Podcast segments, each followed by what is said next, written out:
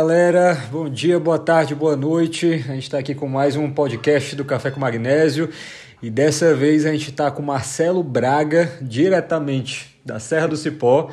A gente está aqui é, numa trip relâmpago e calhou da gente conseguir conversar com ele. E a gente vai estar tá falando aqui, dentre outras coisas, de um projeto que ele tem com mais três, quatro, quatro pessoas, quatro, né?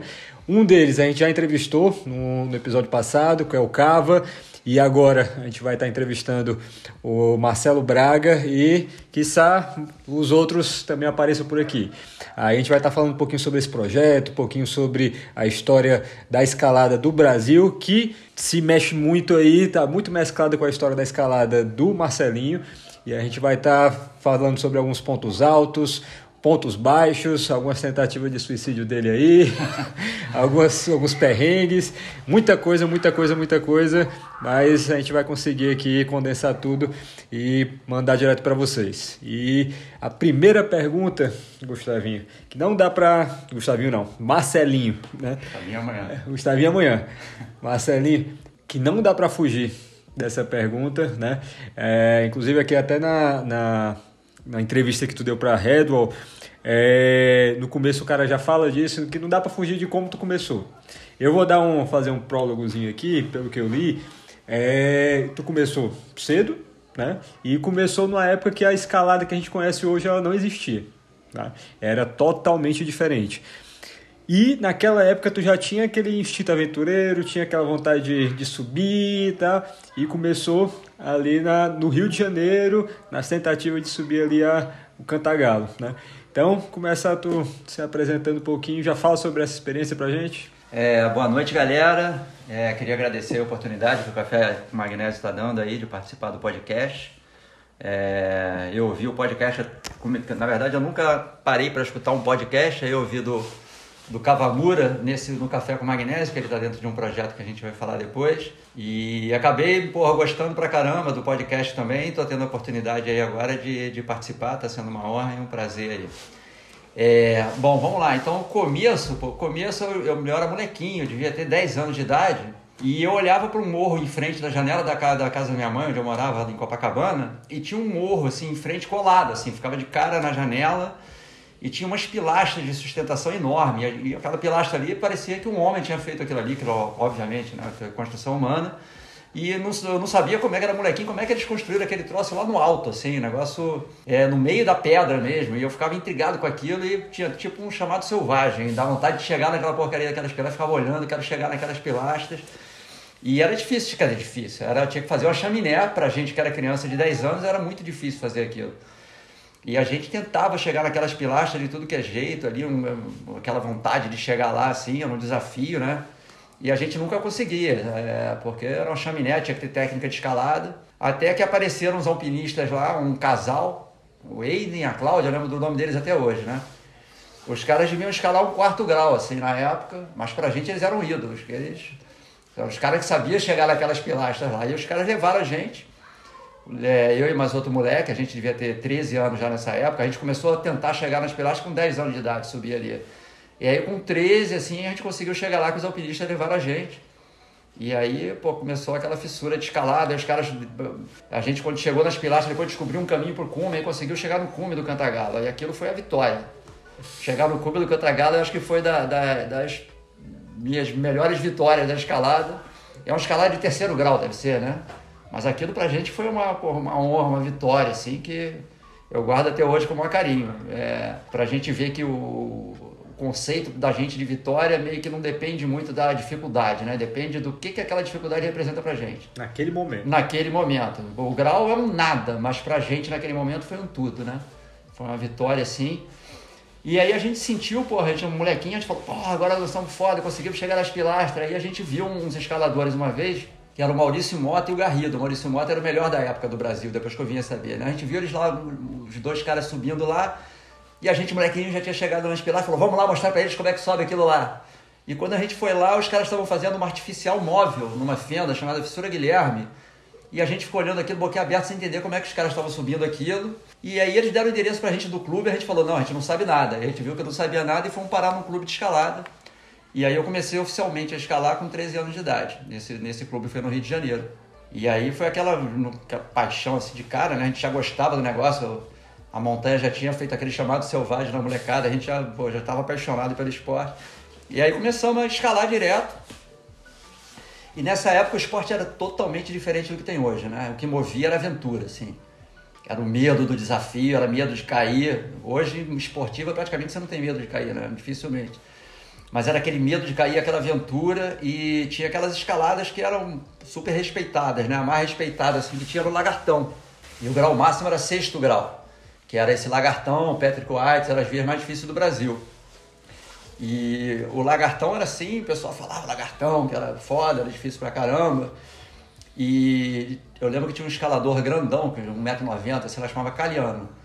E diziam que o Caliano, quando ele tinha ido lá, ele tinha caído num lance lá e ele tinha gritado três vezes durante a queda: Garante, garante, garante! Deu tempo dele gritar três vezes enquanto voava. Aí aquilo botava um pavor na gente. E a gente queria o desafio máximo, né? O lagartão mais difícil, a gente ia melhorando, aí começava, começava a sonhar com mais difícil, e aí eu queria aquele desafio máximo. Era quase como se fosse uma, uma guerra, eu não conseguia dormir na noite anterior, ficava drenado, amanhã é um lagartão. Eu era meio moleque, né? O primeiro, aí no lagartão eu fui com 15 anos de idade. Fui eu e Giovanni Tartari, que é irmão do Serginho Tartari, e na época era segurança de ombro, não tinha aparelho. É, eu não lembro se era corda na cintura, se a gente já usava um boldria, mas eu acho que já tinha um boldriazinho. Mas quando eu comecei era corda na cintura. Eu botava a corda na cintura e a segurança de ombro. Não tinha parede de segurança. A corda passava no ombro.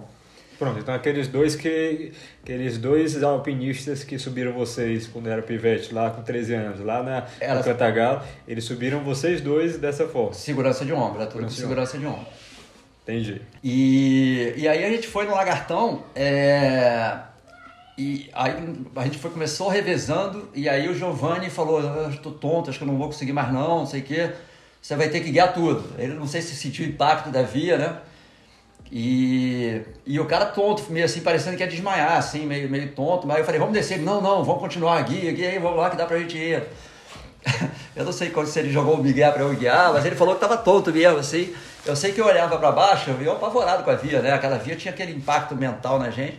Aí eu olhava para baixo e via aquele cara meio moribundo, assim, com a cabeça riada, dando segurança de obra, assim. Eu falei, se esse cara desmaia aí, eu tô fudido. Se eu cair, eu tô, tô solto, né? Aí, aí apavorado, eu sei que eu fui tremendo a vida inteira, lutando, com medo do caceta. Quando chegou no lance que o Caliano tinha gritado, garante, garante, garante três vezes, eu tremi tanto que só faltou afastar o lagartão ali do pão de açúcar, de tanto que eu tremi de medo daquele troço. Mas aí na guerra fizemos lá o lagartão, chegamos no cume, foram acho que oito horas ou nove de escalada que é demoradíssimo, né? Não se faz essa via nesse tempo. Gente foi tanto perrengue, assim, tanta luta ali, que a gente demorou 8 ou 9 horas para terminar o lagartão. E aí chegamos lá em cima. 15 anos, o Giovanni tinha quantos? O Giovanni devia, era um pouco mais velho, devia ter uns 16 ou 17, sei lá. 16, 17. É, ele era um pouco mais velho. Aí, dessa parte, né, até tu começar a sair mais do, da escalada da, da aventura, tudo isso, para tentar né, se tornar o Marcelinho da performance, o Marcelinho que participou ali do primeiro campeonato né, sul-americano, sul-americano, sul-americano, sul-americano que ganhou, né, o campeonato. Isso. Né, até a, os argentinos fizeram de tudo ali para para burlar, para fazer o argentino passar, né, mas tu acabou que furou o bloqueio ali e trouxe o trouxe o, o, o, o penta pra gente aí. e como é que foi sair da aventura para começar ali na performance mesmo? O que é que mudou ali? Cara, então, é, é, era puramente aventura, praticamente não tinha performance, né? E, e, era isso, o grau máximo era sexto. E aí o André Ilha, que era um escalador meio de vanguarda, meio não, bastante de vanguarda da época, né? Ele começou a vender a ideia que a gente tinha que escalar sem usar os apoios, ou seja, sem pisar nos grampos. Hum. Porque quando eu aprendi, é, me falaram assim, o grampo é melhor a garra porque ela não quebra. Então, quando eu passava pelo grampo, eu já tacava o pé e pisava no grampo. Todo mundo escalava assim, pisando nos grampos. Era o normal, era se pisar no grampo. Às vezes, o, a via ia para um lugar, mas a gente, parece que o grampo chamava e a gente tacava o pé no grampo. Era sempre pisava no grampo e, e progredia a partir da pisada no grampo. E ele começou com essa história da escalada em nível, de não usar os pontos de apoio. E aí isso começou a se mesclar um pouco também com a tentativa de performance. A gente começou a tentar fazer as vias com, com a MEPA, que era máxima eliminação de pontos de apoio. Aí ficava a MEPA, ah, não sei quem conseguiu fazer tal via eliminando tantos pontos de apoio. Então, e a gente começou a tentar limpar as vias, fazer as vias em nível sem usar esses pontos de apoio. Isso aí foi meio a semente da escalada esportiva, assim, né? E na época não existia negativo, a gente tinha. As barriguinhas. É, era barriguinha. Quando falava ali, ali tem barriguinha, a gente já drenava. Barriguinha, porque a barriguinha era braço, a gente não tinha braço. E já ficava com medo das barriguinhas, né? E aí começou, a gente começou a, a, a querer mais dificuldade, buscar dificuldade pela dificuldade em si, sem ser puramente pela aventura, né? só pela dificuldade. Aí começou um pouco de boulder, fazer boulder, era boulder ou bloco, a gente chamava de boulder ou bloco, não existia boulder nem bloco, né? a gente começou a fazer, e aí roubava o tapetinho de casa ali da porta e botava na base do boulder, não tinha crash pad, não tinha nada, era o tapetinho só para limpar o pé, e aí fazia, fazíamos, começávamos a fazer os boulder na urca lá, e aí começou a surgir a parede dos ácidos, que foi uma das primeiras paredes negativas, assim, primeira, acho que foi o primeiro ponte de escalada esportiva do Brasil. Aí foi onde começou a sair do, do sexto para começar os sétimos. Isso, aí O começou. primeiro sétimos aqui do Brasil foi tu que, que graduou. Tu que, que, que basicamente criou, participou da criação do sistema e graduou ali os 7A, 7B, Não, então, C, é. D. É, ma- então, é, mais ou menos assim. É, então, quando começou, quando chegou no sexto, a gente começou a falar assim, não, até com- começou a fazer umas vias mais difíceis, falar isso aqui é sexto sup, isso aqui é sétimo. Aí quando falou sétimo, criou aquela resistência nos clubes, né? O máximo é. É, nego falou, Sim. não, sexto grau é o limite, não tem sete. Os caras, os moleques estão inventando moda, não tem sete porra nenhuma. Sexto é o Tá limite. quantos anos tu aí? E eu já devia estar aí com 18, mais ou 18. menos. Ou 18, ou 17. E a galera lá. que, que falava isso era qual idade? Ah, era mais velho, era o pessoal de clube. E aí eu lembro que tinha um coroa no clube, que o pessoal falava que não existia, né? E esse coroa, que na verdade devia, pra, pra mim hoje seria um garoto, teria ter 40 anos mais ou menos na época, mas ele era respeitado no clube. Assim, ele, ele era um escalador respeitado. Aí ele não falou que não existe, ele falou, não, deixa eu ir lá ver pra depois eu falar alguma coisa. Já deu cara, cara tapa, pelo menos. É, ele falou, Deus, não vou falar nada. Ele falou, deixa eu ir lá ver. Aí ele foi lá, apanhou, não conseguiu fazer, e ele fazia sexto grau, né? Ele não conseguiu de jeito nenhum. Falou, não, que os moleques estão fazendo lá é mais difícil mesmo. Aí, aí a galera entubou, porque esse cara tinha um respaldo no clube, era uma água, ele já até faleceu. Ele tinha um certo conceito no clube. Quando ele falou que era mais difícil mesmo, que era sétimo, os outros baixaram a cabeça Respeitável. e aí entubaram. Aí depois que entrou o sétimo, entrou a cabecinha e já aceitou. Qualquer grau que a gente falava que era, eles aceitavam. Ah, é sétimo dado, beleza, sétimo super. Eles aceitavam qualquer coisa. Aí acabou essa resistência, né? Aí começou a ter muita via de sétimo, né? Começamos a abrir vários lances de sétimo. E aí só tinha graduação no é, sexto e superior. Aí quando chegou no sétimo, ficou sétimo, sétimo superior. Não existia letra. Só que começou a dar confusão, né? Esse negócio de sétimo, sétimo superior, porque tinha muitos lances que a gente começou a abrir de sétimo grau. E aí quando começou a dar confusão, eu meio que baseado na graduação americana, eu peguei todas as vias que tinham de sétimo da época e peguei os, os escaladores que faziam, que não era muitos, devia ser uns seis, sei lá, por aí, talvez um pouco. E aí mostrei pra galera, fiz assim, uma, dei o meu grau assim, mostrei pra galera para criar um consenso da, da- dessa graduação. E aí a gente pegou todas as vias que tinham e catalogamos em A, B, C e D, ou do, do sétimo grau. E tinha uma só que era o 7D. E esse 7D aí era o ácido glutâmico. E, e o André Ilha tentando é, fazer o lance lá para bater o grampo, ele quebrou uma garra lá botando o cliferrame. E essa via ficou praticamente ficou muito difícil. Na época ela foi abandonada, porque essa garra era, era crucial. Então ela ficou abandonada ali, o pessoal a gente não fazia mais. E assim morreu o D da graduação brasileira, que a galera esqueceu dessa via. Aí ficou ABC, ficou as outras ABC, ABC, e quando surgiu a próxima mais difícil, esqueceram do D e já passaram pro, pro A de novo, né? Ah, então foi assim que, que É, desapareceu na o D. verdade, a graduação brasileira é um plágio da graduação americana e ficou parecendo a francesa, porque a francesa vai até a letra C, né? Mas começou com a letra D, que morreu junto com o ácido glutâmico. Pronto, então curiosidade grande aí, esse daí eu nem imaginava que esse era o motivo.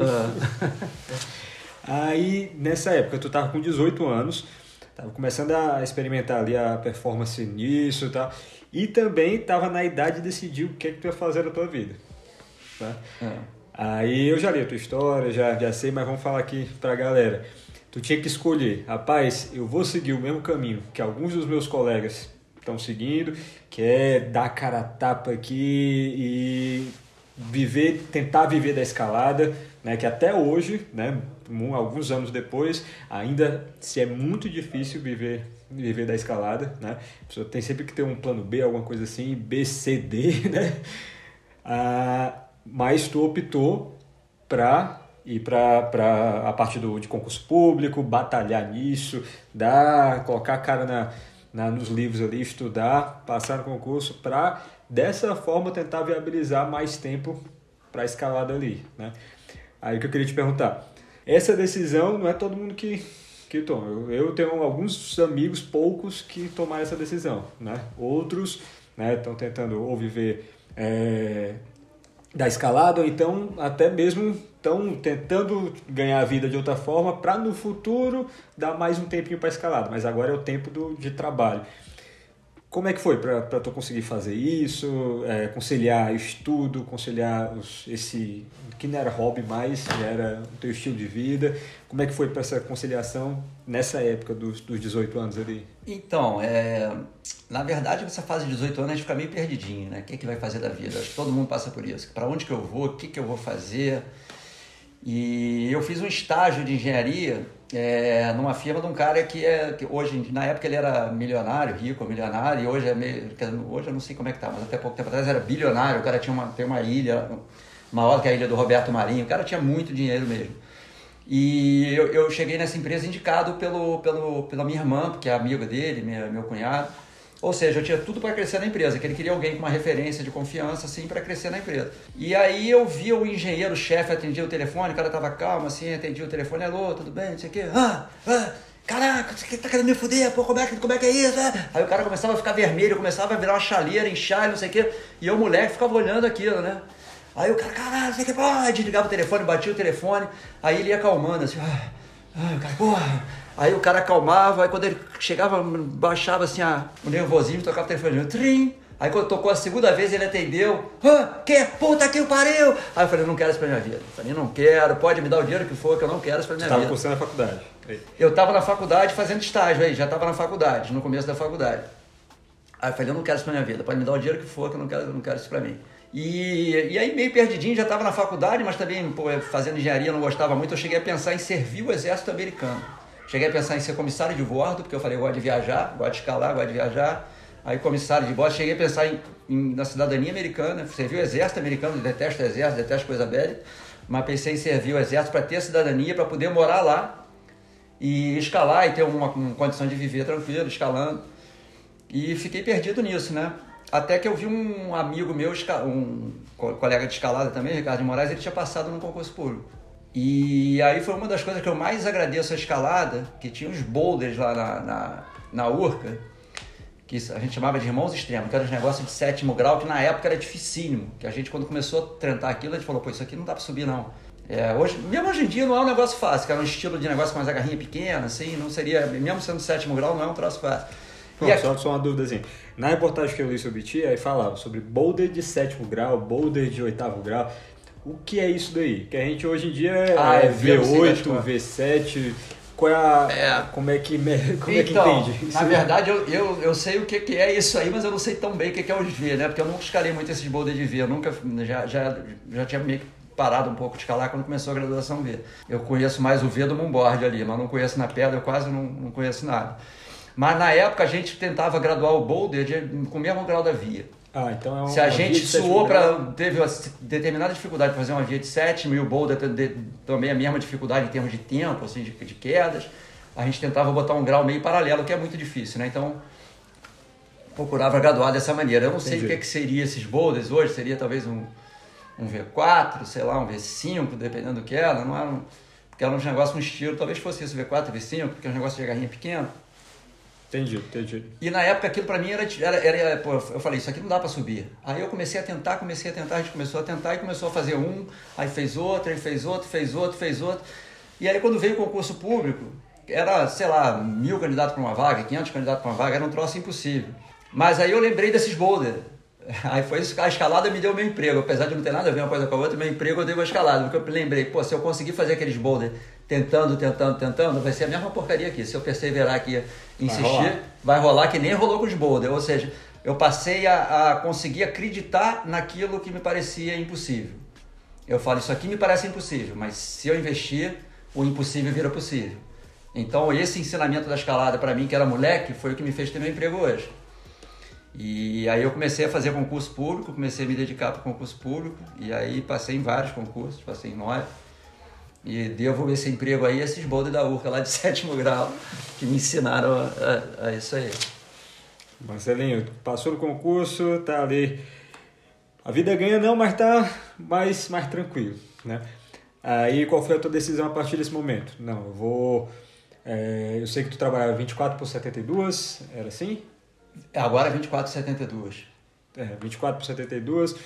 Vou ter um tempo para dedicar na, na, escalada, vou ter um tempo para dedicar nisso. Aí tu estava no Rio, né? Aí com, como que era o mundo da escalada naquele momento e quais, quais foram as tuas decisões com base nisso aí? Tu começou a fazer o que em relação na, na, na escalada mesmo? Então, eu acho que. É, bom, eu continuei escalando sempre que podia, né? Eu fui morar em Uruguaiana, em Uruguaiana não deu para escalar. Quando eu voltei pro, pro Rio de Janeiro, eu voltei a escalar. E aí é isso, escalar, viajar, sempre que eu tinha tempo, eu aproveitava para escalar e para viajar. Eu gostava mais de escalar quando eu viajava. Agora, aproveitando, é, voltando na, na pergunta anterior, daquela época de moleque, que eu acho também interessante, é que não existe receita de bolo, não tem regra. É, cada um vai agir de acordo com a personalidade. Quando a gente fica naquela, naquele dilema, eu vou para a escalada ou vou para a responsabilidade? E tenho, acho que não existe o certo. É, dentro da minha personalidade, eu precisava de um, de um porto seguro. Eu precisava ter um plano de saúde, eu sou mais pragmático, assim. Para mim não dá para chutar o balde geral e vou só escalar e o futuro que se dane. Eu tenho que pesar um pouco de futuro com presente. Tu já era casado? Não, não. Nessa, época, época de concurso eu namorava. Mas a, é a, a esposa. Era, não, a minha ex, minha ex-esposa, a Mônica. Pronto, mas chegou a casar. Chegamos a casar, dois filhos. Então, isso daí com certeza já dá um, deu, deu um peso, tem, tem Deu, tudo. é, mas eu sempre fui meio responsável, assim, eu sempre quis ter filho, e para ter filho você tem que ter dinheiro, então eu sempre quis ter uma situação financeira estável para poder ter filho, para poder ter família, sempre tive esses planos, nunca... E para isso precisa ter filho, né? Então, e eu vejo na, na, na minha época, assim, eu fui mais por esse caminho, e tinha o Serginho e o Alexandre, que foram os caras que eles se dedicaram mais à escalada, né? É, totalmente à escalada. Caras não, tipo, largaram estudo, foram escalar e curtir, e hoje vivem na escalada os dois, assim, o Serginho e o Alexandre com abrigo. Os caras são, porra, um dos melhores, para mim, são a melhor dupla de escalador que o Brasil já teve. E com esse nome que eles fizeram e tudo, se dedicando e abrindo o refúgio de escalada, eles vivem hoje da escalada e são felizes desse jeito aí com o caminho que eles escolheram, né? E eu também. Tu é feliz? Oi? Tu é feliz? Eu me considero bastante feliz do jeito que eu escolhi, tá, pô, tá, pra, pra, mim tá bom também. O jeito deles não ia servir pra mim e o meu não ia servir pra eles. Tá todo mundo feliz, cada um do seu jeito. Pronto. É isso que importa, é isso que importa. Aí, eu não, não queria partir pro, pro projeto agora, eu queria tentar entender melhor, né? É, como né, que tu conseguiu chegar na idade que tu tá fazendo o que eu vi tu fazendo hoje, né? Hoje a gente estava lá na sala de justiça, aqui no Cipó. É, assim que eu cheguei lá, acho que era por volta de umas 10 horas, o Marcelinho já tinha dado um pega do esquenta lá na, na Heróis. E eu vi ele né, é, se aquecendo ali para dar o segundo pega. Acho que foi o segundo e o terceiro ou só o segundo? Segundo. Só o segundo, pronto.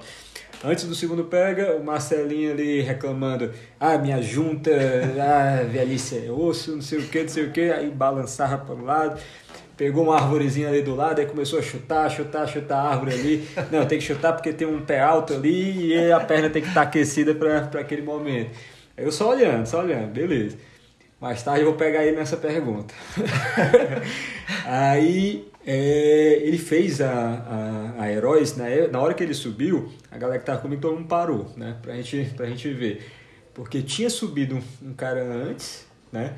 Eu não lembro o nome dele, mas é um argentino. O Alexis. Alexis é argentino, né? Isso. Um escalador super forte e tal, mas o, a consciência corporal e a movimentação que o, que o, que o Marcelinho tava é, imprimindo ali na via foi tava totalmente diferente, né? Eu dei um pega, dei dois pegas nessa via ainda também, mas uh, os meus pegas uh, foi na brutalidade, não sei o que. O Alexis estava escalando com muita técnica, tudo, mas o, o, o Marcelinho estava em outra dimensão. O Marcelinho com os moves ali, tudo né, batido, sempre a, a garra pegando na melhor posição, sempre a, a descansando nos lugares certos, tudo perfeição, perfeição. E eu tenho certeza que essa perfeição não foi de agora, tu voltando a escalar e batalhando aqui nessa via por causa do projeto. Isso daí vem de muitos anos para trás. E aqui no podcast a gente sempre também tenta focar um pouquinho sobre na, nessa questão do treinamento, na performance, o que é que a pessoa pensa disso e qual é o, como tu falou, não tem fórmula de bolo, mas qual a fórmula que a pessoa usa para chegar onde chegou. O, na umas matérias que eu já vi do, Marcelinho, disse, por exemplo, que numa tarde ele era dois nonos graus, um décimo, tal. Ou seja, daí, o que ele está fazendo hoje não é de hoje, isso daí foi, foi tijolos que ele está construindo aí há, há, muito tempo. Aí a gente parou na parte do. Então, já estava ali no, no teu trabalho, já tinha certeza do que é que tu queria. Ah, eu quero ter filhos, eu quero casar, quero estabilidade, quero é, também escalar aqui como, como, como meu, meu estilo de vida, meu hobby. Aí tu começou a tentar encaixar essas coisas. Beleza, vou encaixando, vou encaixando. Aí eu li também sobre ti, tu começou a tentar fazer barra, né? Começou a tentar fazer os treinamentos, que era coisa que não existia naquela época. Primeira barriga que tu foi lá, foi lá e fez mais de 20 barras no outro dia, o dedo faltava, não ficava mais, deixava de ficar roxo mais, rapaz, tô com a dorzinha aqui, pronto, é a tendinite, já lesionou o dedo, né? Aí tu foi descobrindo um pouco mais sobre isso. Eu peguei o escala 6 anos, eu já peguei isso daí tudo moído, já me deram de graça. Tu foi descobrindo como é que treinava, como é que chegava nessa performance que tu tá tentando chegar de novo agora. Tu já tem a tua forma de, de boa. Aí a pergunta, como que o Marcelinho desenvolveu essa, essa, o método ali de treino? Como é que tu, o que é que tu experimentou nessa época? Né? Como que foi a tua trajetória ali, saindo dos sétimos para chegar até o, o, décimo grau, né? E agora, o que tu tá fazendo? Tu tá pegando a mesma fórmula de bolo e replicando, ou tu tá tendo que fazer mais adaptações aí por causa da, da idade, por causa de tempo, seja lá o que for. Mas que adaptações são essas que tu tá falando? Aí depois a gente joga o Gambate, né? É Gambate? Ah, Gambate. Gambate, pronto.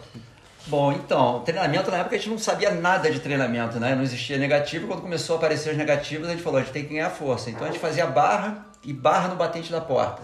E aí botava a mão no magnésio, magnésio da Herzog, que era uma porcaria, e frio, falava, vou bater meu recorde aqui no batente. Aí eu me lembro que meu, meu recorde na época foi 22 barras, assim, nesse batente. E aí daqui a pouco começou a doer o dedo, né? E aí a gente comentava entre a gente que estava fazendo barra no batente, ah, eu fiz tanto, eu fiz tanto. E aí começou, pô, meu dedo tá doendo aqui. Aí o outro também, pô, meu dedo também tá com uma dor aqui. A gente não sabia que dor era essa. Aí foram. Começamos a perguntar, não sei o que, e descobriu que era tendinite, né? A gente nunca tinha ouvido falar a palavra tendinite. Aí era tendinite no dedo. Então a gente começou fazendo tudo que não devia.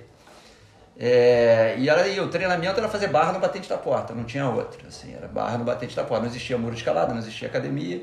Era barra e barra no batente. Ou ficar blocado assim, a gente começava a ver umas coisas em revista não sei o que, fazer máquina de escrever na barra, que é um troço uhum. indo de um lado para o outro, mas a gente não sabia nada de treinamento. E aí começava só a lesão, né? É... Aí depois foi sabendo um pouquinho mais, começou a sair algumas coisas em revista, de uns protocolos, enfim, e aí compramos finger. E aí depois a gente fez um muro dentro de casa. Foi, pô, acho que eu fiz o primeiro muro que teve de, e de o quarto. o finger tinha que trazer de fora na época vocês faziam? Fizeram. O meu primeiro finger um amigo fez. Foi o mesmo da, que fez a ressola. E aí a gente começou a treinar finger e depois que fiz um muro caseiro, aí começaram a fazer muro, o Pita fez um muro caseiro na casa dele, aí começamos a treinar em muro caseiro. É um muro dentro de quarto, assim, um muro pequeno, mas para molecada motivada aquilo estava ótimo, não tava a molecada toda.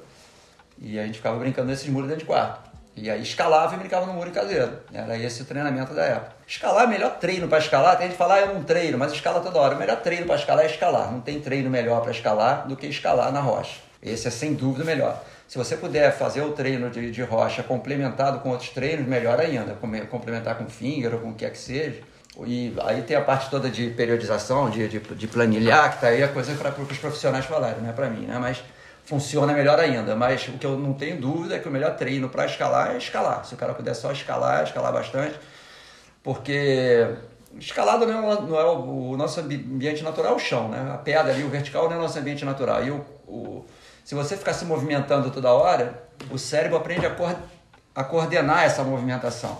Aquilo vai ficando meio automático. Se você para de escalar, o pessoal fala não perde técnica, perde tudo, a técnica vai tudo embora. Você perde toda essa coordenação, porque o cérebro precisa armazenar essas informações todas de como, como que esses músculos trabalham em conjunto de forma harmônica. Então aquela, aquela informação é toda perdida. Mas se você faz aquilo todo dia, o cérebro vai, ele vai, tipo, vai criando um programa ali que você vai aprendendo a se movimentar. Então quanto mais você se movimentar, quanto mais movimentos na rocha você fizer, melhor. Então é o melhor treino.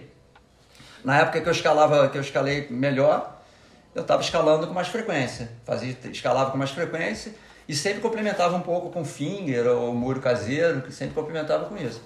Mas eu estava indo para pedra, né?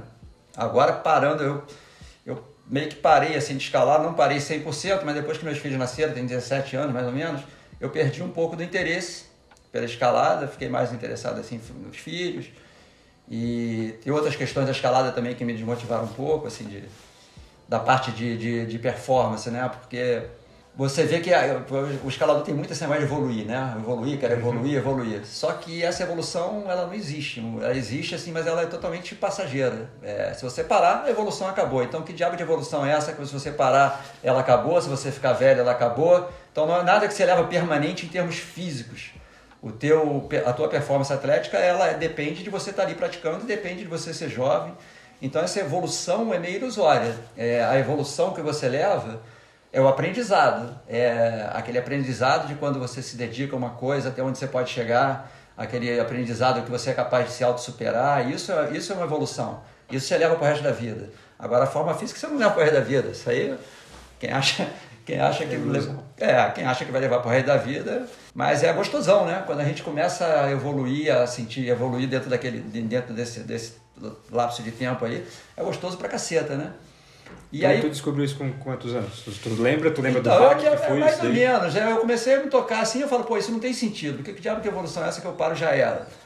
E aí eu perdi um pouco de interesse, isso veio meio junto com o nascimento dos filhos, eu perdi um pouco de interesse, assim, de ter dessa performance, de ter essa busca por performance. Para mim, a evolução é tipo negócio emprego público. Eu estudei e terminei emprego público pro resto da vida. É como se fosse um grau que eu consegui pro resto da vida. A escalada não, parou já era. Hoje eu tenho que treinar o dobro para escalar metade. Então, é, quando você parte, quando você tem essa consciência, você perde um pouco esse interesse. Só que ao mesmo tempo, voltando a escalar agora, é gostosão você chegar ali e começar a encadenar um negócio, né? Você eu voltando ao ônibus, apanhando de tudo, né? Mas tudo que eu encadenava, pô, sente super-homem. Qualquer coisa que você encadene, pode ser o sétimo grau, o oitavo, que você já fez 500 vezes. Você não quer saber se o Adam Wonder faz 10 segundos. Você quer saber se você lutou ali conseguiu. Você fala, sou foda, consegui. Então, esse sentimento de autossuperação independe da dificuldade que você já fez, independe da dificuldade que os outros fazem.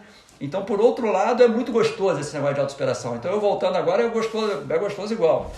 Então, mesmo tendo essa consciência que você não leva nada para sempre, é, você está ali lutando e conseguindo atingir seus objetivos, assim, mesmo que seja numa esfera menor, é gostoso igual. Então vamos desfrutar, vamos aproveitar esse, esse prazer que é lutar ali, de estar tá brigando, essa luta e essa luta com a, com, com, a gravidade ali, né? Uma das coisas que eu mais senti falta quando eu parei de escalar assim, quando às vezes voltava, é a luta. A gente tem alguma coisa da gente que é algum gene de luta, né?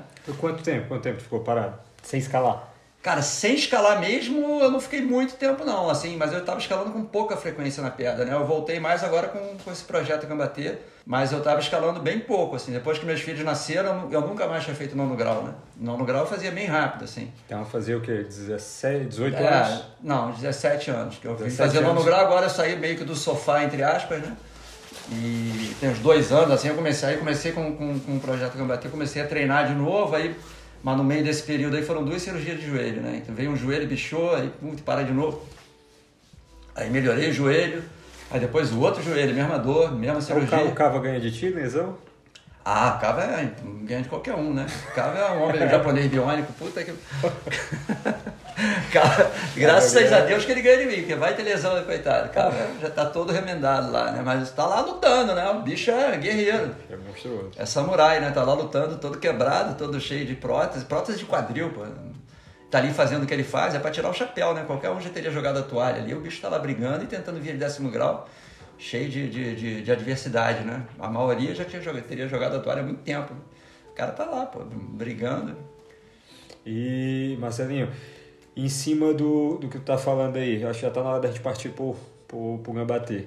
Mas é a última pergunta, principalmente sobre hoje. Como é que tu tá conseguindo lidar com a, com, com a questão de que tu já fazia aquela via ali tranquilamente há 20 anos atrás e que agora tá tendo que fazer um processo todo novamente, que é como tu falou, o que tu fez, que tu batalhou para trás, não é um concurso público que passou, pronto, pro resto da vida eu tô ali, tô com aquela vaga. Não, aqui tu vai ter que fazer o processo todo de novo. A escalada é um negócio que, que não é, deixa você, né, bem se você trai ela, né? Então ela, ela chega junto mesmo, ela é, deixa você para baixo mesmo. Aí, como é que tu tá conseguindo lidar com isso, cara? Cara, então, eu sempre me comparo com o Marcelinho que escalava antigamente. Tô toda hora me comparando, mas eu me comparo assim meio de curiosidade, assim, né? Eu não fico, não fico chateado nem nada por por estar tá escalando bem menos, né? Para mim, eu, é, eu, é o prazer da luta ali, como eu falei, o prazer da luta é igual. Então, se eu tô lutando e tô tentando me auto-superar, pô, é isso que me dá o prazer. E dentro da minha realidade hoje. Dentro da minha realidade hoje não é a realidade que eu tinha 20 anos atrás, né? Que eu era mais novo, vou fazer 58 mês que vem. Daqui a pouco, como disse Serginho, não tô pagando o ônibus, né? Então... é, é isso, para mim eu levo de, levo de boa, assim. Eu sempre me comparo, fico assim, olhando que, que, como é que era bem mais fácil, né? É, o que eu estou tentando hoje ali, para mim, é o projeto que eu mais distante que eu já, já tipo, botei na, na como objetivo, porque eu estava Na vida. Na vida, Trabalho, porque eu estava parado, pô, eu tava assim, sem escalar, escalando pouco, voltando, não fazia mão no grau há 500 anos, e velho, mas coroa, e tentar via de dessa. Então, era bem distante da realidade que eu estava. É, o circuito de vias que eu fiz lá atrás, eu, eu fiz em dois dias de tentativa. E dentre essas vias estavam o Heróis, né? Heróis da Resistência. Era o Linha da Vida, Heróis, mais outras vias. E, e para fazer uma pequena parte desse circuito, está me custando muito mais do que para fazer o circuito inteiro que eu fiz em dois dias. Só para fazer o heróizinho ali eu apanhei que nem um desgraçado, só para repetir a via. Tu falou ali de perfeição, não sei o quê, mas é porque eu entrei na via pra caramba, tá meio decorada, né? Você vai lapidando os movimentos eu realmente procuro tentar fazer o um movimento. Eu nunca fico satisfeito se eu fizer o um movimento fazendo muita força ou fazendo de um jeito que eu não gostei. Eu fico satisfeito se eu sentir que eu fiz de forma harmônica, eu gosto. Eu não gosto de fazer de qualquer jeito, ah, só subir. Não, eu gosto de subir e sentir que eu subia da maneira mais uhum. otimizada possível. Então eu busco um pouco isso aí. Aí você busca isso, você começa a entrar na via várias vezes, natural que você tenha, que você acabe fazendo o negócio fazendo, fazendo pouca força. Se eu tivesse mais força, eu fazia também, mas não sobrou muita força aqui não. Então é o que dá para fazer, né? Só que o ser humano ele tem, tem uns probleminhas, né? Tem, tem ansiedade, tem a própria comparação, comparação tanto com os outros como com o nosso, nosso eu de, de dois dias atrás, dois anos atrás, dez anos atrás, vinte anos atrás. Aí essas coisas vão maquinando ali, vão deixando a gente para baixo e é, cara, se fosse para se fosse para ficar para baixo com comparação, né, é, já teria parado de escalar há muito tempo, né? Porque a gente, é, a minha geração foi a geração de vanguarda ali do sexto ao nono grau, né? Então eu fazia parte do grupo meio de elite, assim, que eram os melhores do Brasil durante um tempo. E de repente você começa, todo mundo começa a escalar melhor que você, né? Tu vai piorando, piorando, a molecada vem vindo. Hoje em dia eu não escalo mais nada comparando com a, com a, com a molecada. Qualquer moleque já começando já escala melhor que eu. Então, é, você deixa de ser elite e passa a ser um nada. Então, se fosse essa motivação de escalar, ser elite, eu já teria parado há muito tempo. Porque eu já não escalo mais nada comparado com a molecada. Então, assim, é, eu não gosto muito de ficar comparando com os outros. Né? Eu gosto de comparar meio com o que eu já fiz, assim. Comparar com os outros, hum, eu acho meio, assim, meio... Se você for por esse lado aí, cria uma energia meio ruim, né? Se você ficar querendo competir com os outros, cria uma energia meio ruim vai puxar, porque eu, todo mundo tem um lado, eu tenho um lado competitivo. Se puxar para o lado competitivo, é um lado, eu, quero, eu quero ver o cara do meu lado ter sucesso, eu quero que ele suba, que ele encadene. Que esse é o espírito da montanha. Né? Quando você veio da montanha, de escalada de, de parede, se teu companheiro de cordada não tiver sucesso, você está fudido, porque você está junto com ele ali. Então é um torcendo pelo sucesso do outro. Quando um vai guiar, você quer que o cara encadene a via, você quer que o cara guie e consiga. Se ele não conseguir guiar, tu vai ter que ir lá guiar no lugar dele. Então você quer, é um torcendo pelo outro. Então eu vi desse ambiente de, de, de um torcer pelo outro, de ser em parceria. Então eu não gosto de, de, de, de, desse ambiente de um torcer contra o outro. Eu quero que todo mundo tenha sucesso. Então eu prefiro, por isso que eu gosto de escalar mais até com gente que escala bem melhor que eu ou bem pior. Que aí não foge desse, desse, desse ambiente de, de competição assim que eu acho caído. Aí a gente puxa pro, pro Gambatê. É exatamente isso que a gente está conversando agora, né? É mostrar para as pessoas que tanto essa, essa questão de comparação não serve de nada, né? Ah, que realmente dá para a gente é, traçar metas né? realistas e a gente buscar alcançar, né? independente da situação que a gente está agora. Né? Aí voltando lá para o que tu falou agora sobre a questão lá do, do cantagalo, né? É, ali foi uma das coisas, né, as maiores conquistas da tua vida, porque naquele momento, né, é, aquilo ali significou Muito, muito, muito. Esse 10A agora, tu pode já ter feito isso com um café da manhã alguns, alguns anos atrás. Mas agora, no momento da tua vida, isso daí significa muito, muito, muito, muito, muito. Tanto para ti como para os outros que estão dentro do projeto Sim. mesmo. Né? E para quem está acompanhando também. Né? Quem está acompanhando esse projeto sabe que é, mesmo, não, eu estou com 30 anos, daí são, são cinco coroas que estão tentando né, fazer essa via e tal, a gente vai ser esses cinco caras daqui um tempinho. Né?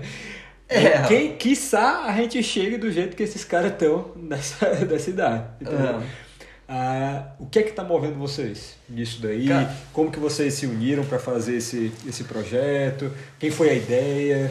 Bom, é, então, é, a ideia vai um pouquinho contra o que você acabou de falar aí, né? Mas vou te falar de onde surgiu a ideia.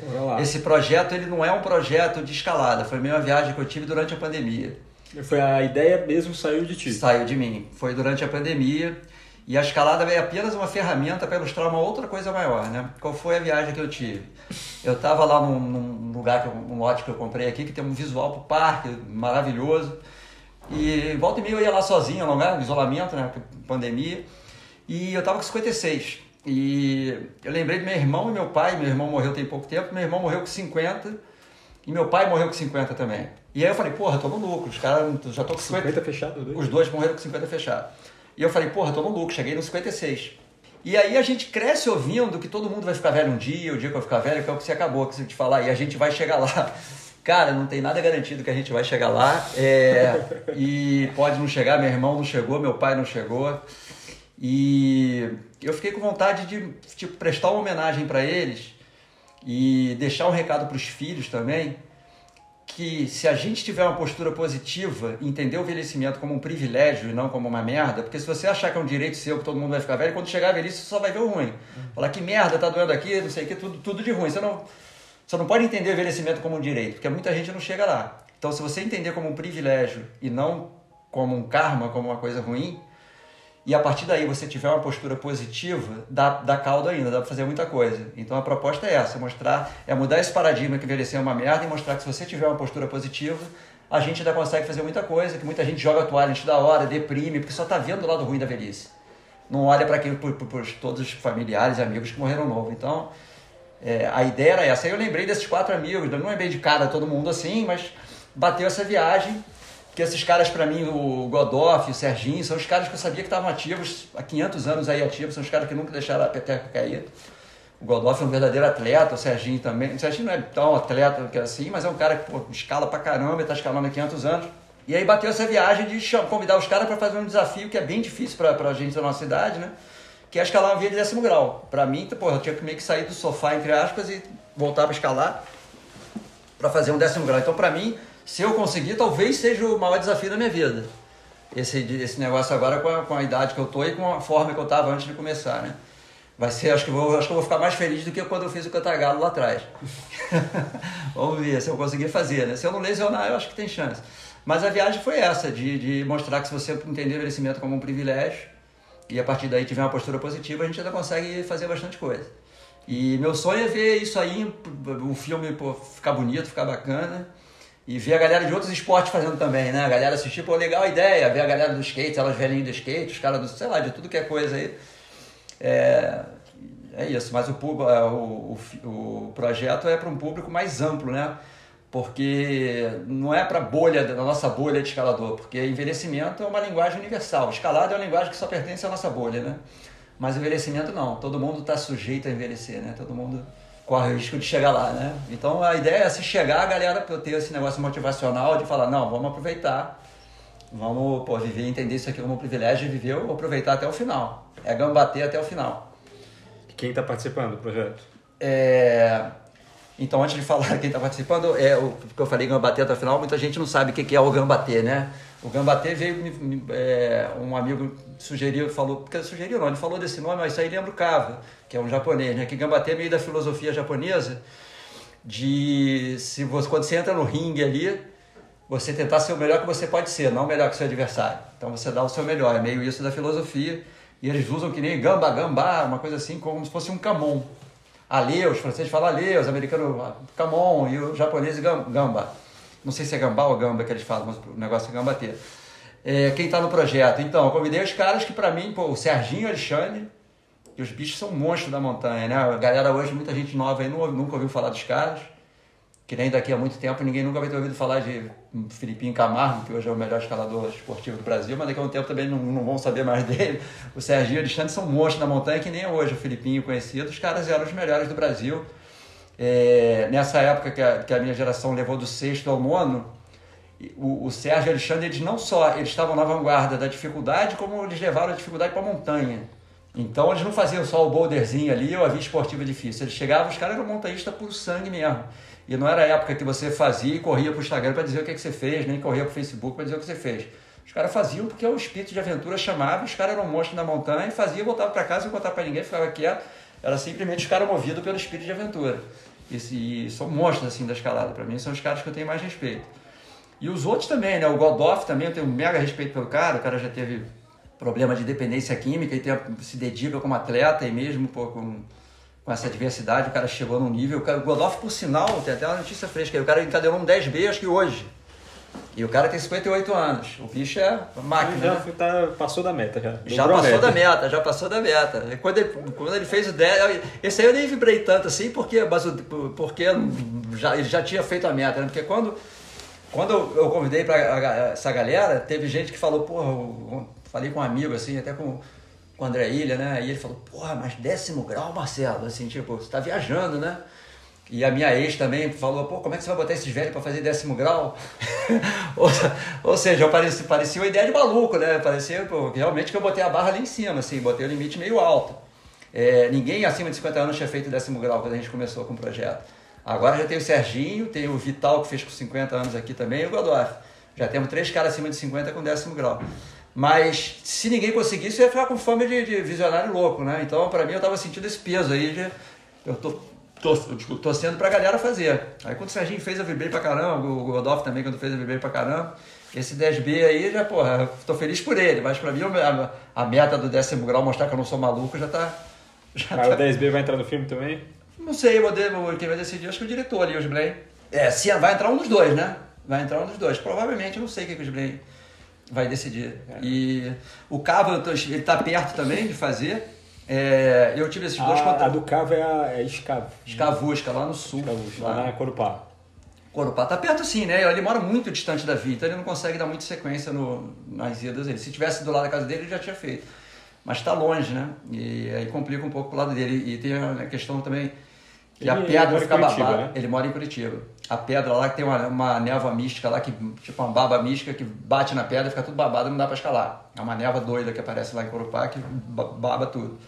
Então ele tem essas duas, duas dificuldades aí, duas adversidades, né? Que é o, a baba mística e o, e o. A baba só aparece quando ele vai. Oi? Só aparece quando ele vai. É, não sei, vai. vai mas ele tá, ele falou que tá, tá, tá cada vez mais perto, tá treinando, tá se dedicando. E, e o teu? Como é que está sendo a tua, o teu planejamento? Cara, o meu então, o meu é preciso de tempo, né? Eu tenho que ter tempo porque, como já dizia Davi, a natureza não dá salto, né? Você volta a escalar, tem que voltar de, voltando, você vai, se ficar indo para pedra, vai melhorando, vai melhorando, vai melhorando, uma hora sai. Só que agora vai entrar o calor e eu não sei se eu estou no ânimo de. Pronto, tu, tu é engenheiro civil? Civil. Pronto, eu sou engenheiro também. E a cabeça da gente, eu acho que dá uma, dá uma pirada, assim, principalmente quando a gente fala de uma coisa que a gente ama e quando mete a escalada no meio.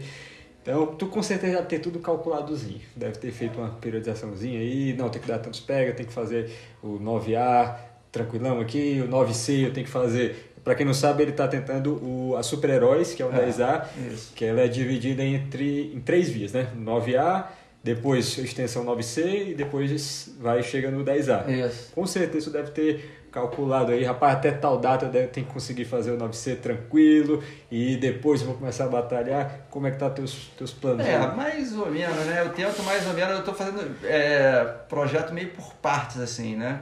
É, eu vou traçando as metas meio aos poucos, porque eu vi no filme lá no Tocando Vazio, que o cara cai e se arrebenta todo e ele quebra as duas pernas na montanha lá, você viu esse filme? Já. Então, e ele fala que se ele pensar que ele tem que voltar para o acampamento, a cabeça dele não aguenta, porque o objetivo está muito distante. Aí ele fatiava o objetivo dele. Ele falava, eu tenho que andar, chegar até aquela pedra ali em dois minutos, porque ele estava com as duas pernas quebradas, ele teve que uhum. rastejar durante três uhum. dias com as duas pernas quebradas. Então ele fatiava os objetivos.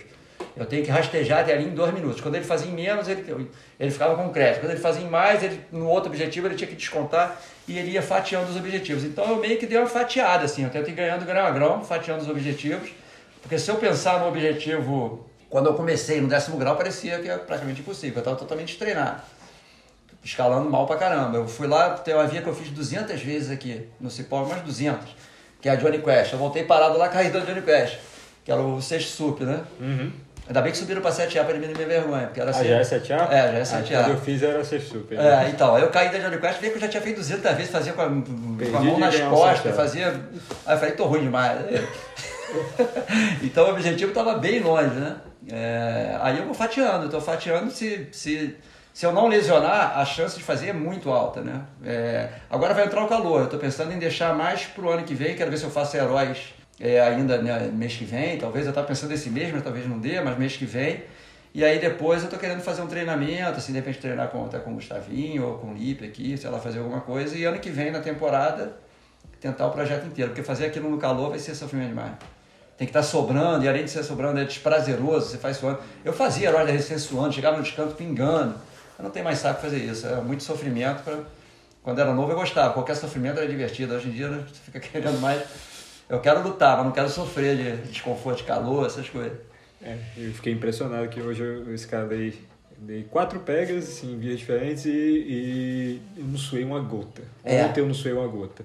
Lá no Ceará, você escala uma via, você tá, suou dois litros. É. É incrível, é incrível. Não, é, é- muito bom aqui, viu? É. Aqui é incrível. Além de ser desprazeroso, torna a escalada muito mais difícil, né? Muito mais difícil. É, complicado. E Marcelinho, é, eu acho que a gente abrangeu aqui muita coisa, né? A, a- do período aí, quando tu começou até chegar agora no, no, no Gambatê. Mas é, eu queria fazer uma pergunta, que é uma coisa que eu sempre pergunto para todo mundo, né? Que escuta, que está aqui no, no podcast com a gente. E eu acho muito importante, principalmente nesse episódio, eu acho que tu vai tá, sair com, com alguma coisa aqui para falar pra gente, para deixar a gente pensando que realmente vale a pena fazer essa pergunta para ti. É, principalmente já passou por época de pandemia, por várias dificuldades agora, né? Tu tá experimentando a dificuldade de lidar, né, com essa essa meta, alcançar essa meta que como tu mesmo falou, não é uma meta normal, né? Poucas poucas pessoas fizeram isso aqui no Brasil, né? Três agora, né? Foi o Vital, o Godoff e, E o, Serginho. e o Serginho. Três no Brasil, né? Tu conseguindo vai ser o quarto, o Ca- o Cabo conseguindo vai ser o quinto. Então é uma meta grande, né? E tu traçou e tá batalhando e vamos, vamos correr atrás. Tá lidando com isso, a gente teve que lidar com, com pandemia, com essas dificuldades, tem a dificuldade do dia a dia, mas com certeza tem coisas pelas quais a gente é, é agradecido, né? Eu queria te perguntar isso.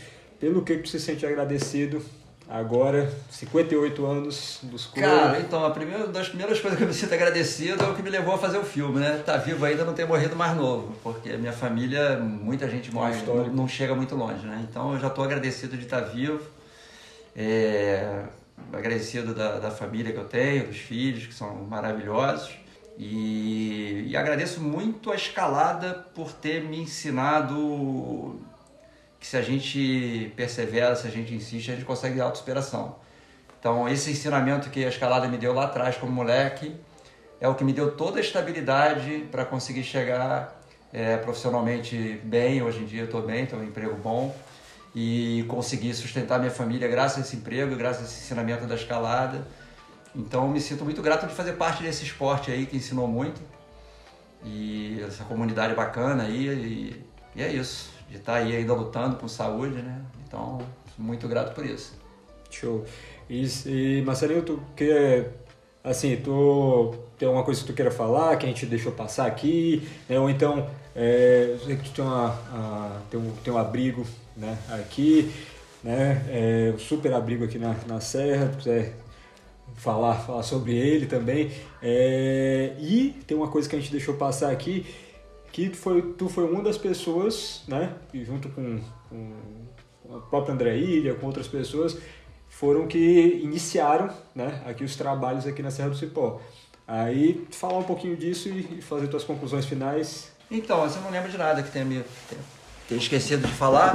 Na verdade, eu contribuí praticamente zero para aqui para Serra do Cipó. Pra já falei de... uma mentira aqui. Não, para abertura de via, pô, porque eu nunca gostei muito de equipar via. Assim. Eu gostava de conquistar de baixo, aquele perrengue de baixo, parava no cliffhanger. É, a conquista era uma aventura, né? Esse negócio de equipar via eu nunca tive muito prazer. Eu só ajudei, eu só abri uma via que ajudei a abrir, que foi a Mr. Hyde. Na verdade, a gente idealizou a via, limpou, botou o top rope mas não foi nem eu que bati os grampos, mas eu fui estava lá no dia. Foi a única via que eu ajudei aqui a, abrir. Então minha participação aqui como para contribuir para o pico é praticamente zero. Quem, quem, quem contribuiu mais foi a galera que começou ali e a comunidade mineira aí que tomou conta depois de, do negócio e transformou o Cipó no que é hoje, né? Que tinha pouca via, os caras abriram muita via de qualidade. Então hoje Cipó é dos melhores picos do mundo para escalada, eu acho. E do abrigo, é, eu tô, tô com um abrigo ali que para mim é um prazer receber a galera da escalada. Um abrigo de escalada tem uma infra bacana pra caramba, tem piscina, mundo de escalada, sala de jogos. E. Qual o nome lá? Não tem, tem eu não sei no que agora. É, o pessoal conhece sítio do Marcelinho, abrigo do Marcelinho. Quem quiser contactar, tem Marcelo B44 no Instagram, ou procurar no Facebook. É, e aí mandar uma mensagem. Eu faço tudo no boca a boca. Eu não gosto, já anunciei pela primeira vez agora. Eu nunca gostei de anunciar porque eu prefiro manter na tribo da escalada ali, meio fechadinho, meio no boca a boca. E é um ambiente assim bem caseirão assim, mas a vibe é como se fosse a galera dividindo a casa assim, tem uma mega infra assim. Eu quis fazer essa casa dos sonhos para escalador. Pra receber a galera mesmo. É, para receber a galera e para ter uma infra assim que eu curtisse também ter, então é bem legal o espaço. E data de lançamento aí do do Gambater? Então, é, eu quero o ano que vem tá lançando aí, ano que vem a gente tá. Vai demorar, não vai sair esse ano, vai sair, mas ano que vem eu não quero que passe do ano que vem. Ano Show. que vem a gente tá lançando com o que tiver, né? O Alexandrinho, pô, ele, infelizmente, ele tá, teve uma cirurgia de ombro, eu não sei se vai dar tempo dele recuperar o ombro, ele tá com ele tá os dois ombros ruins. Um ele operou, ele operou que tava melhor, na verdade, o que tá pior continua, porque ele caiu em cima do que tava melhor e teve que operar. O outro ainda continua meio ruim. Então eu não sei se ele vai ter condições de, de tentar treinar para o desafio. Se ele tivesse chance de treinar, ele ia fazer, acho que rapidinho. Mas com esse problema de ombro dele aí, a gente deve filmar ele com outra coisa qualquer. Espero que o Cava faça esse ano, espero eu estar fazendo ano que vem e aí lançar. Se não lançar, se não, se não, se não tiver alguma cadena aí, fazer com que tiver mesmo e lança o filme, depois eu continuo tentando a cadena se não conseguir, mas se der tudo certo, se eu não lesionar, temporada que vem estamos fazendo aí, vamos ver. Vamos, vai rolar, vai rolar. Vai rolar. Então, Marcelinho, aqui a gente está tá fechando o episódio. Agradecer demais pela, pela disponibilidade, pela parceria aí da a gente ter conseguido fazer esse momento. E eu tenho certeza que a galera vai aprender muito com, com esse episódio aqui. Né? Muitas curiosidades aí da, da escalada brasileira e a história né? do, do Marcelinho aqui, que se mistura com a história da escalada brasileira, como a gente viu.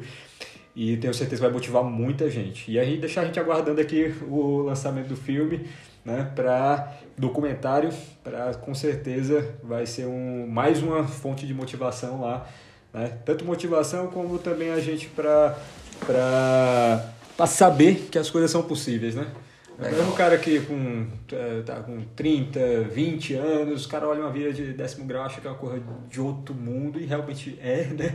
Mas dá para chegar nesse outro mundo. Batalhando, com correndo certeza. atrás, dá para dá chegar lá. Né? Com certeza. Bom, eu que agradeço a oportunidade aí de participar aqui, foi um prazer.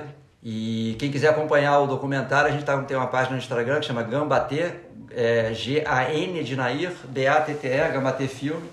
E lá tá, a gente vai atualizando lá com, com o que está acontecendo. Então no, no link desse episódio eu vou deixar também o link lá do, do Instagram e o link lá do, do Instagram também do, do Marcelinho, beleza? Então galera, a gente vai se despedindo aqui até o próximo episódio. Valeu, Valeu galera, obrigado aí quem tiver escutado até aqui e até uma próxima aí.